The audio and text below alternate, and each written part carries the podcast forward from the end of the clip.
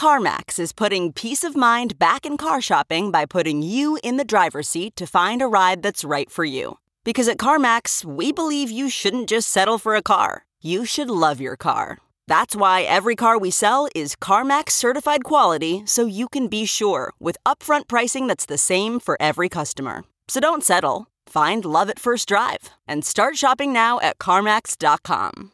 CarMax, the way car buying should be.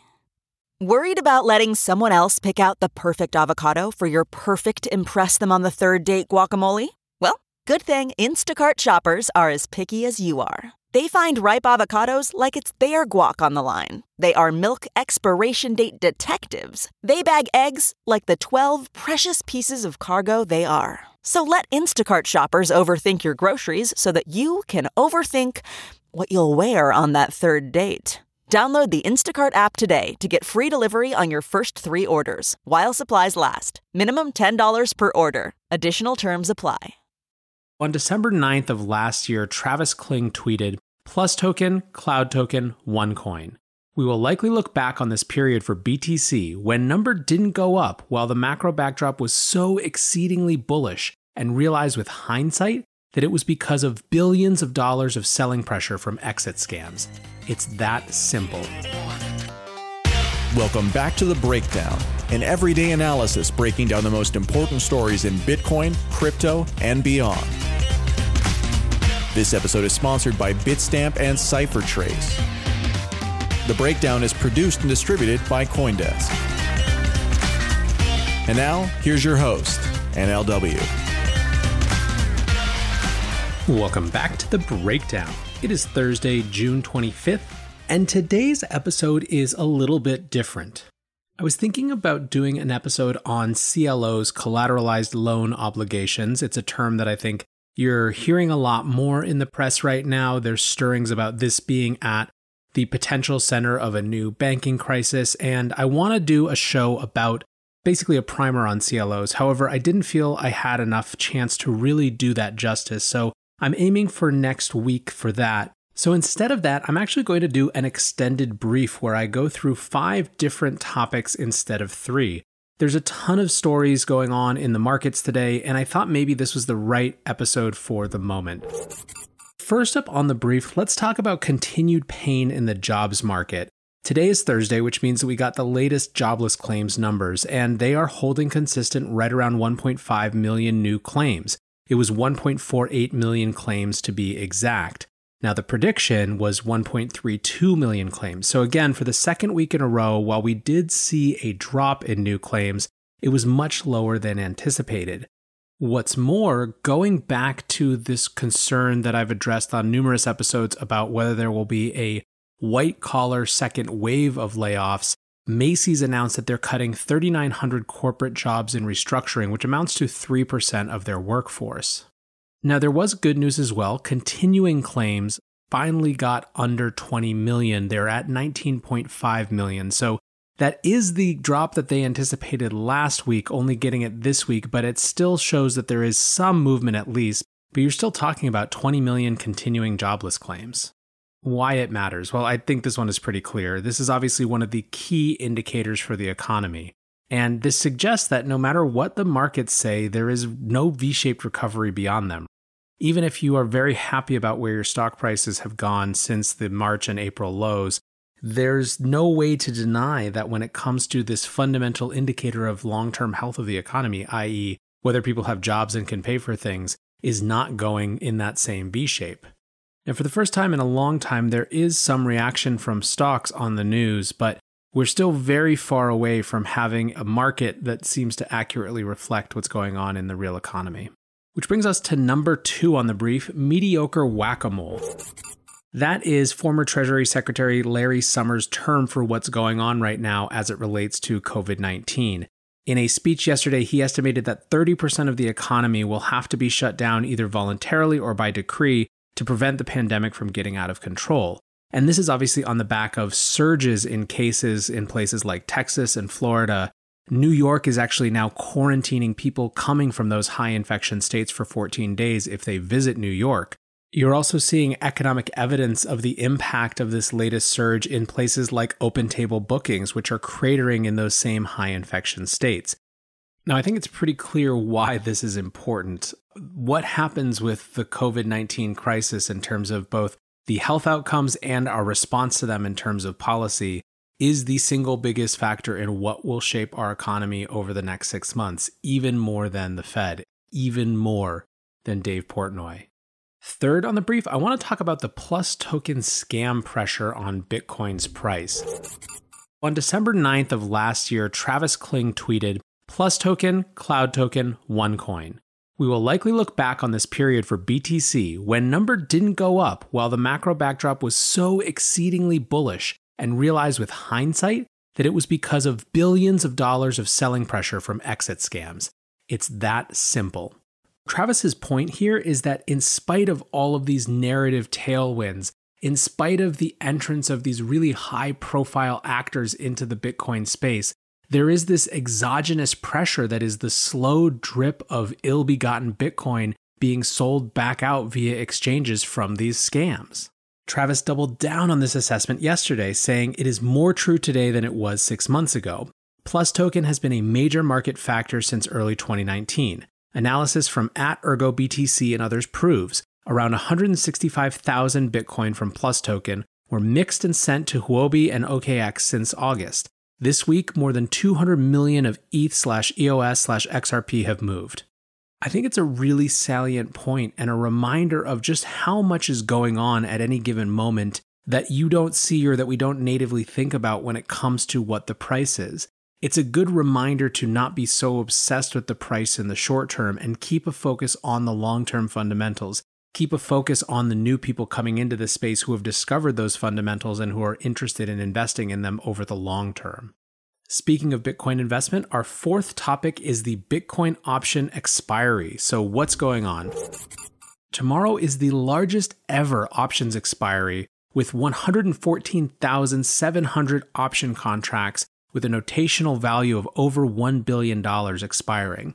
They're spread across Deribit, CME, Bakkt OKX, and LedgerX. So, why does it matter? Well, I think there's a couple reasons. The first is that it's a reflection of just how big derivatives are getting as a part of this market. Even though spot trading has been down with this historically low volatility that we've seen, you have seen this growth in these options and other types of derivatives. The second reason why it might matter has to do with the actual price itself. There's this concept called pinning, where basically, as option expires, people who have a particular stake in a particular outcome of those options try to pin the spot price to one direction or another in order to avoid sharp losses. Basically, the idea here is that those who would benefit from a higher price of the underlying asset, which means the put sellers and the call buyers, take long positions in the spot market to increase the price before expiration. In other words, they're trying to drive the price up before the expiration so that their contracts do better. The inverse is also true. Those who benefit from a drop in the underlying price, in other words, the put buyers and the call sellers, take short positions in order to keep prices low. Analysis by Skew suggests that the bulk of the distribution of this open interest is slightly higher than where we are today, so that's between 10,000 and 11,000 strike price. Coindesk also points out that on the downside, there is a notable open interest buildup around 9,000. Whether this will actually drive the price anywhere and whether we'll see this phenomenon of pinning, I think is a little bit up for grabs.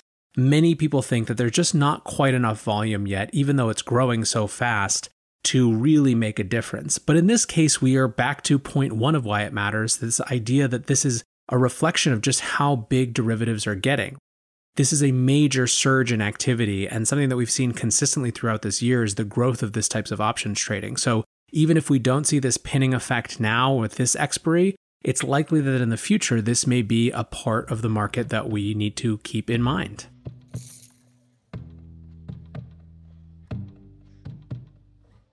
Bitstamp is the original global cryptocurrency exchange. Since 2011, Bitstamp has been the preferred exchange for serious traders and investors, trusted by over 4 million customers, including top financial institutions. Bitstamp is built on professional grade trading technology. Their platform is powered by a NASDAQ matching engine, and their APIs are recognized as the best in the industry. Download the Bitstamp app from the App Store or Google Play, or visit bitstamp.net slash pro to learn more and start trading today. That's bitstamp.net slash pro. CipherTrace helps grow the crypto economy by making it trusted by governments and safe for consumers and investors. How do they do it? By protecting VASPs, banks, and other financial institutions from crypto laundering risks while protecting user privacy. Years of research have created the world's best cryptocurrency intelligence with the best attribution and deepest token coverage. So if your virtual asset business isn't using CipherTrace to manage compliance risks, you should start now. Learn more at ciphertrace.com.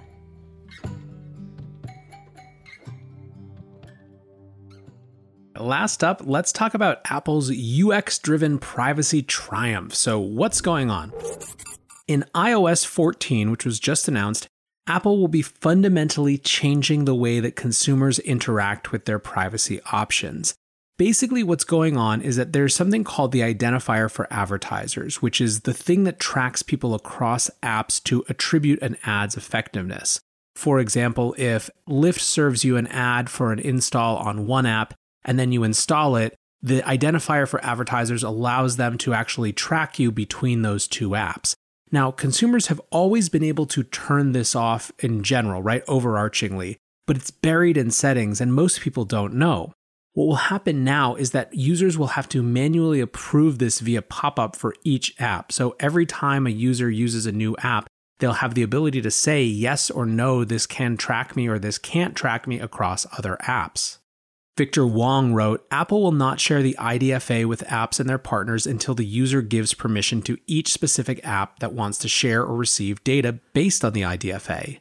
That means that if a user does not opt in for the New York Times app, but then opts into Candy Crush's gaming app, you won't be able to link activity between the two apps. That means New York Times won't be able to retarget anonymized app users on other apps to encourage them to come back and subscribe. In essence, it becomes very hard to run a scaled, data driven ad campaign across multiple apps. So, why is this important? Well, there's a whole slew of reasons. The first is that this is already what consumers wanted. The number of consumers opting into Apple's limit ad tracking option is up 216% in the last four years. And this is something that, again, as I said, is absolutely buried in the settings. You have to know you're looking for it and intentionally go and do this and it's up, like I said, more than double in the last four years. This is, I believe, a huge win for privacy. This takes something that is opaque and difficult to do and makes it via the UX of the app much more clear and much more regular. Every consumer will now be faced with the decision to say yes or no, I do or don't want you to be tracking me. Guess what? Most consumers are going to say no to most of the apps that they have. Now, the mobile ad industry is understandably a little freaked out about this. Not that this was unexpected. In fact, most mobile advertisers were sure that this was coming, they just didn't know when. And in fact, most thought it would be the end of this IDFA system entirely, rather than this very clever way that Apple has gone about it, which doesn't actually end the system, it just basically neuters it. If you assume that the vast majority of people are going to say, no, I don't want these apps tracking me across other apps, then you have effectively killed a thing without actually saying you've killed it. There is a ton of money spent on this sort of mobile attribution advertising every year. It's something like a 45 billion to an 80 billion dollar industry depending on your estimates and they are concerned because they are worried that advertisers simply won't spend if they don't have that good attribution data. I have to say that when it comes to the arguments for this somehow being a bad thing, I am highly unconvinced. First is the argument that this will hurt the 45 billion to 80 billion dollar mobile ad industry. Maybe that's true in the short term. You have set up an expectation where there is extremely easy attribution from an action to a result that advertisers love advertising against because they have clear outcomes and results. And those people who are concerned are probably correct that in the short term, advertisers will shift their budgets away from that advertising if they find it less effective or less data rich than they did before. But there are a lot of reasons to completely not care about that. The first of which is that advertisers aren't simply going to stop spending the money that they would have spent on mobile advertising entirely. They're going to put it in other places, maybe even in other types of mobile advertising. The competition to get consumers will continue unabated. This is a consumer society that demands marketing and advertising to go acquire new users. even if this attribution becomes harder, these dollars will find their way to someone who will build advertising and marketing companies to capture those dollars and deliver ads to consumers. It is a natural way of things for the constraints of platforms to change the nature of businesses that interact with those platforms. It's just a reality of the world. So, tough noogies, I guess, is the best way to put it. The second part is that this sort of attribution, this sort of incredibly rich data mining, is part and parcel. In fact, it is the central pillar of the surveillance capitalism apparatus that has dominated or has come to dominate everything around us. In what world do we think it's okay and normal for an app that we're interacting with this tiny fractional amount to be able to just track us across all of the different experiences that we're interacting with a priori? That's an absurd abrogation of what it means to have autonomy over your own actions it is an artifact and a remnant of an era where people don't understand what's happening and where terms of service can give you legal authority to do something while burying the reality of what's happening. In many ways, I think that a UX difference here, where you just elevate what already exists rather than actually changing something, where you shine a light on what consumers have been consenting to by default without knowing that they're consenting to it really, is much more powerful even than shifting the underlying policy, at least in the short term. And the last argument, of course, follows something along the lines of targeted advertising is such a revolution for people because they get ads that are so much more tailored for them. Well, I don't even know where to begin with that argument. First, the tailoring of messages to people, whether it's to sell them something or to sell them a political position or candidate or idea, is absolutely wreaking havoc on society and culture right now. So that argument does not hold water with me. Second, how much of the crap that comes through these highly customizable retargeting campaigns is something that I actually want, and frankly, that you presume that I wouldn't be able to find if I wanted it anyways? Consumers have been trained to be very good at search and discovery, even without the retargeting algorithms that put it in their face. Those things only serve to try to capture impulses at weak moments, and I don't necessarily think that that's the type of advertising that we should be supporting. So, as you can tell by the fact that this one went on a little longer than the others, this is something that I find almost an unreservedly good thing, and the arguments against it almost uniformly stupid or self serving. Speaking of self serving, as is Breakdown's policy to never just be entirely one sided about an issue, there is, of course, the caveat of why Apple doing this. And yes, you guessed it, they are rolling out an alternative to the types of positioning that Google and Facebook use called the SKAdNetwork. The promise of the SKAdNetwork is that it would theoretically allow advertisers to know which ads resulted in desired reactions or actions without revealing specific devices or specific people took those actions. So they're trying to kind of have their cake and eat it too on privacy. For me, it's entirely possible that the alternatives that Apple ultimately comes up with have their own problems and are things that we need to address. But the reality is, is that there's a reason that Apple is by and large the most pro privacy company in Silicon Valley.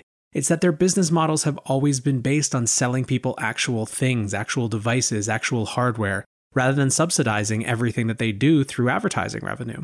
They have the business model that sustains their ability to look moral, and we should take into account that there is a business model underlying and justifying their position and maybe have some amount of additional skepticism because of that.